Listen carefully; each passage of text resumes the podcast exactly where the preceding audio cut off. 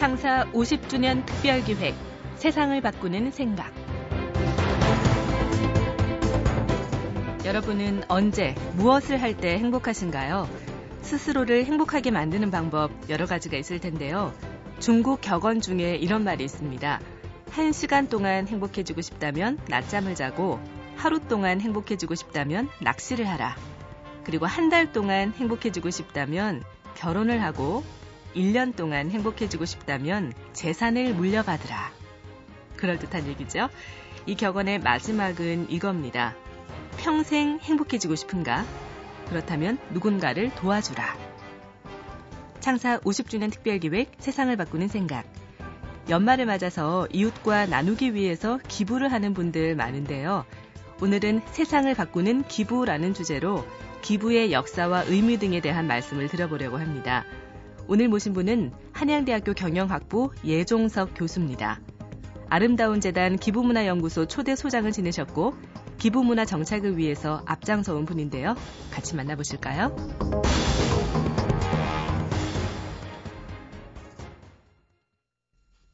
네, 안녕하십니까. 한양대학교의 예종석입니다. 연말이 되니 어려운 이웃을 위해 기부를 하는 분들도 많아지고 나눔에 대한 일반의 관심도 높아지고 있습니다. 며칠 전에는 구세군 냄비에 1억 1천만 원짜리 거액 수표를 놓고 간 한 독지가의 선행 소식이 전해져서 국민들의 마음을 훈훈하게 하기도 했습니다. 오늘은 그런 기부의 역사를 되짚어보고 기부가 왜 필요하며 그것이 사회를 어떻게 바꾸는지 또 앞으로 기부가 나아가야 할 방향은 어떤 것인지에 대해 말씀드리고자 합니다. 기부의 역사는 깁니다. 길고 긴 기부의 역사는 노블레스 오블리주의 전통과 그 궤적을 같이 합니다. 노블레스 오블리주는 프랑스어로 높은 사회적 신분에 상응하는 도덕적 의무를 뜻하는 말이죠. 고대 그리스와 로마의 귀족들은 신분에 따르는 여러 가지 특권을 누릴 수 있었는데 노블레스 오블리주란 본래 그러한 특권을 향유하는 것에 상당하는 도덕적 임무를 다해야 한다는 뜻이 담겨 있는 용어입니다. 시오노 나나미는 로마인 이야기에서 로마 제국의 2000년 역사를 지탱해 준 힘이 노블레스 오블리주의 철학이라고 지적한 바 있습니다. 로마의 귀족은 전쟁이 일어나면 자신의 재산을 사회에 환원하고 스스로 전장의 선봉에 서서 용감하게 적과 싸웠다고 합니다. 초기 로마 사회에서는 사회 고위층의 공공봉사와 기부, 헌납 등의 전통이 강하였고 이러한 행위는 의무인 동시에 명예로 인식되면서 자발적이고 경쟁적으로 이루어졌습니다. 로마의 초대 황제 아우구스투스는 재임 중 국가가 어렵거나 재정이 부족할 때 개인 재산으로 국고를 네 번이나 지원했다고 하죠. 로마의 귀족들 또한 공공시설의 복구나 건축을 위해 개인 재산을 희사하는 것은 다반사였으며 빈곤 퇴치나 차세대 육성을 위한 기부도 끊이지 않았다고 합니다. 이런 사회 지도층의 역할이 지성은 그리스인보다 못하고 체력은 켈트인이나 게르만인보다 못하고 기술력은 에트루리아인보다 못하고 경제력에 있어서는 카르타고인보다 뒤떨어졌다던 로마인들로 하여금 커다란 문명권을 형성하고 무려 천년 동안이나 강한 국가를 유지할 수 있게 한 원동력이 되었다고 합니다. 이렇게 자리 잡은 노블레스 오블리주의 전통은 영국, 프랑스, 독일 등 유럽의 여러 나라에 뿌리를 내렸고 현대에 이르기까지 그 사회들을 지탱하는 힘이 되고 있습니다. 최근 과도한 재정 적자와 국가 부채에 시달리는 유럽의 부호들이 경제 위기 극복을 위해 부자들에게 세금을 더 거두라고 정치권에 촉구하고 있는 것은 그러한 전통의 단면을 보여주는 일이라 할 수 있습니다. 유럽에서 시작된 노블레스 오블리주의 전통은 신흥 국가인 미국으로 건너와 새로운 모습으로 자리를 잡게 됩니다. 처음부터 봉건적 계급제도 없이 만인이 평등한 민주국가로 시작한 미국에는 유럽과 같은 귀족 계급이 없었죠. 따라서 미국의 노블레스 오블리주는 특정 계급인 귀족의 책무가 아니라 모든 시민의 책무로 형성되었습니다. 또 미국에서 찬란한 자본주의 역사가 꽃을 피우게 되면서 귀족의 자리에는 자연스럽게 기업가들이 들어서게 됩니다. 미국 기부 문화의 시발점에는 강철왕 앤드류 카네기가 있습니다. 카네기는 65세가 되던 1900년 부자인 채 죽는 것은 정말 부끄러운 일이라며 엄청난 수익을 내고 있던 자신의 철강 회사를 5억 달러에 처분합니다. 그리고 그때부터 그는 그 막대한 자금으로 자선 활동을 시작하여 여생을 위대한 기부자로 보내게 되죠. 미국에는 카네기 이후 록펠러가 1913년에 3억 5천만 달러, 포드가 1936년에 5억 달러의 막대한 개인 재산을 출연해 부의 사회 환원을 위한 재단을 설립했고 그 정신은 오늘날에도 빌 게이츠나 워렌 버핏, 테드 터너 등에 의해 면면이 계승되어 현재는 8만 개 가까운 재단이 활동 중에 있습니다. 미국 부자들의 이러한 선행은 그들만의 잔치로 끝나는 것이 아니라 사회 전반에 영향을 미쳐 이제 미국인들은 기부를 생활의 한 부분으로 받아들이고 있습니다. 전체 미국인들의 98%가 어떤 형태로든지 기부에 참여하고 있으며 소액 기부자들의 기부가 총 기부액의 77%에 이르고 있다는 최근의 통계가 그러한 사실을 웅변으로 말해주고 있습니다. 카네기 이후 한 세기 동안 면면이 이어져 온 기부의 전통이 부자들의 미국, 미덕이자 미국의 힘으로 자리 잡은 것입니다. 미국의 부자들은 이러한 나눔을 통해 과거 유럽 귀족들의 전유물이었던 노블레스 오블리주 문화를 미국 사회의 새로운 형태로 정착시키고 있는 것입니다.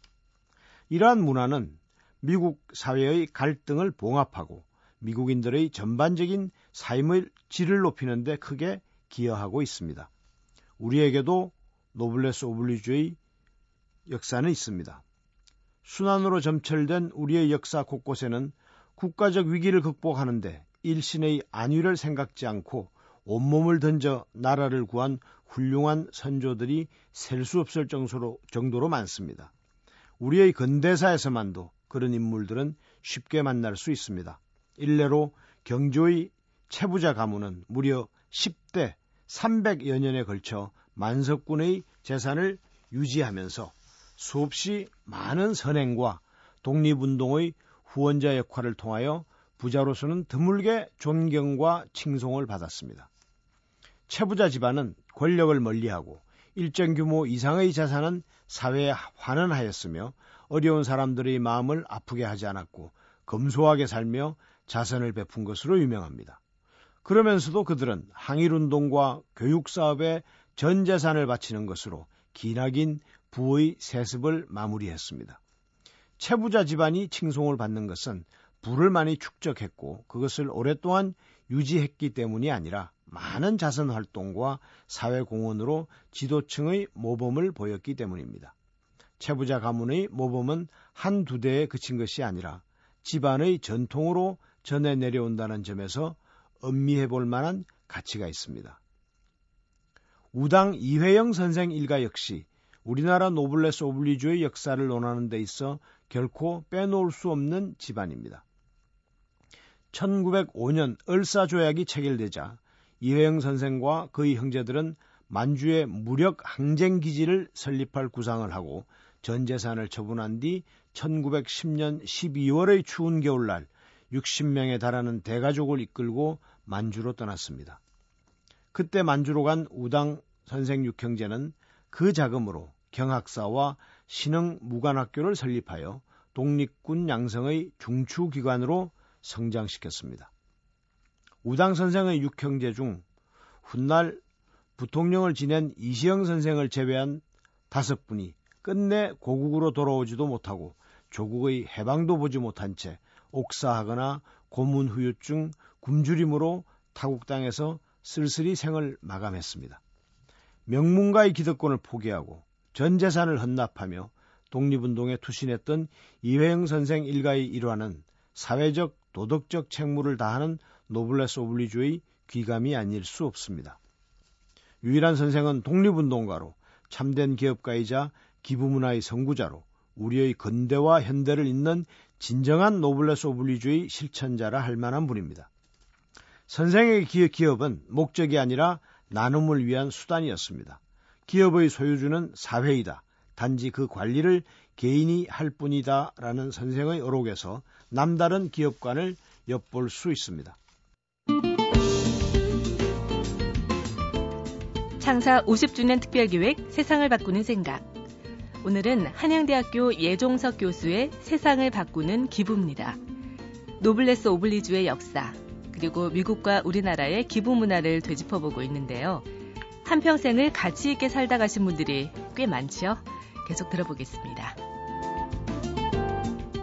이러한 전통이 있음에도 불구하고 지금의 우리 사회에는 과거에 존재했던 노블레스 오블리주의 정신이 나눔의 철학으로 승화되어 개성, 계승되지 못하고 있는 것이 현실입니다. 자본주의 역사가 짧기 때문이라거나 가족 이기주의가 팽배해 있기 때문이라고 치부하고 있기엔 우리 사회의 삶의 질 양극화 현상은 너무나 심화되어 있고 기부문화의 토양은 척박하기만 합니다. 근자에 와서 많이 나아졌다고는 하나 아직도 우리 사회의 기부주역은 김밥 할머니, 싹바느질 할머니라는 사실이 그러한 현실을 웅변으로 말해줍니다. 아직도 우리의 기부 현실은 개인 기부보다 기업의 기부가 많고 그 기업 기부의 상당 부분은 준조세적 성격의 비자발적 기부라는 것을 알만한 사람들은 다 알고 있습니다. 게다가 우리 기업가들의 기부는 아직도 많은 경우 회사의 자금으로 이루어지고 있죠. 빌 게이츠나 워렌 버핏처럼 개인 재산을 자선 사업에 쾌척하는 경우는 드뭅니다. 비중이 낮은 개인 기부조차 여전히 일부 계층에 한정되어 있을 뿐 아니라 일회성이고 충동적인 기부에 어, 그치는 것도 안타까운 현실입니다. 그런 점에서 최근에 있었던 서울대의 안철수 원장과 현대차 그룹의 정몽구 회장 또 정몽준 의원을 비롯한 범현대가의 거액 개인재산 기부는 대단히 희망적인 조짐이 아닐 수 없습니다. 이분들의 기부를 깎아내리라는 여러 가지 지적과 루머가 있었습니다만 우리나라에서 고액 개인 기부의 물꼬를 텄다는 점에서 높이 살 만한 결정이 아닐 수 없습니다. 그러나 이러한 변화에도 불구하고 우리 기부 문화가 갈 길에는 아직도 장애물이 많습니다. 우선 기부에 대한 인식입니다. 지금도 기부는 부자들이나 하는 것이라는 정서가 우리 사회에 팽배합니다. 선진국에는 대다수의 시민들이 작은 액수라도 기부의 대열에 동참하는 소액 다수의 기부 문화가 정착되어 있습니다. 사회로부터 받은 혜택을 조금이라도 되갚겠다는 공동체 의식의 발로이죠. 우리에게도 그러한 시민 정신이 절실합니다. 두 번째 장애물은 세제의 벽입니다. 최근 정부는 기부 관련 세제를 개편하였으나 언발의 오줌 누기식 개선에 그치고 있습니다. 기부 문화의 확산을 위해 기부금에 대한 세제 혜택은 획기적으로 확대되어야 할 것입니다. 마지막은 자선단체들의 투명성 및 효율성 문제입니다. 안타깝게도 많은 사람들이 기부를 하지 않는 이유로 믿을 만한 기부처가 없다는 점을 들고 있습니다. 기부를 받는 단체들은 뼈를 깎는 노력으로 신뢰성을 확보해 나가야 할 것입니다. 이제 우리도 눈을 조금 크게 뜨고 사회의 그늘진 곳에서 신음하고 있는 사람들과 함께 잘 살 수 있는 방안에 관심을 가져야 할 때입니다. 또 자선적 기부는 사회의 균형 발전을 가능하게 하며 궁극적으로 사회의 지속 가능한 발전에 이바지합니다. 그러기 위해서는 건전한 기부 문화의 정착이 시급합니다. 기부 문화가 우리 사회를 움직이는 시대 정신으로 요원의 불길처럼 번져나가야 합니다. 그래서 우리 사회의 기부 문화가 기업 중심에서 개인 중심으로 일회성 기부에서 정기 기부로 울며 계좌 먹기식 기부에서 자발적 기부로, 다액 소수의 기부에서 소액 다수의 기부로 바뀌어야 합니다. 건전한 기부 문화가 정착되기 위해서는 우선 사회 지도층의 모범적 기부가 많아져야 하며 기부자를 영웅으로 대접하는 토양이 만들어져야 합니다. 가정과 학교에서 기부에 대한 교육이 상시 이루어져야 하고 기부를 장려할 수 있는 여건과 조세 제도도 더욱 개선되어야 합니다. 또한 기부의 대상이 되는 비영리 조직들의 투명성과 신뢰성 및 경영 역량도 강화되어야 합니다. 끝으로 비영리 조직들은 시민의 기업 기부 참여를 적극 유도할 수 있는 혁신적인 프로그램을 끊임없이 개발, 개발해 나가야 합니다. 이런 노력을 통해 우리 사회에 건전한 기부 문화가 정착되어 우리가 갖고 있는 행복을 조금씩 소외된 이웃과 나눌 수 있을 때 우리는 진정한 선진국의 대열에 합류하게 될 것입니다. 감사합니다. 자주 기부하고 많이 나누는 분들은 흔히들 그러죠. 나눔은 더 큰 이익으로 돌아오는 부메랑과 같다고. 그래서 더욱 행복해진다고. 따뜻한 손길이 더욱 필요한 연말에 나눔과 행복의 함수 관계를 가볍게 풀어내는 우리가 됐으면 합니다. 창사 50주년 특별기획 세상을 바꾸는 생각.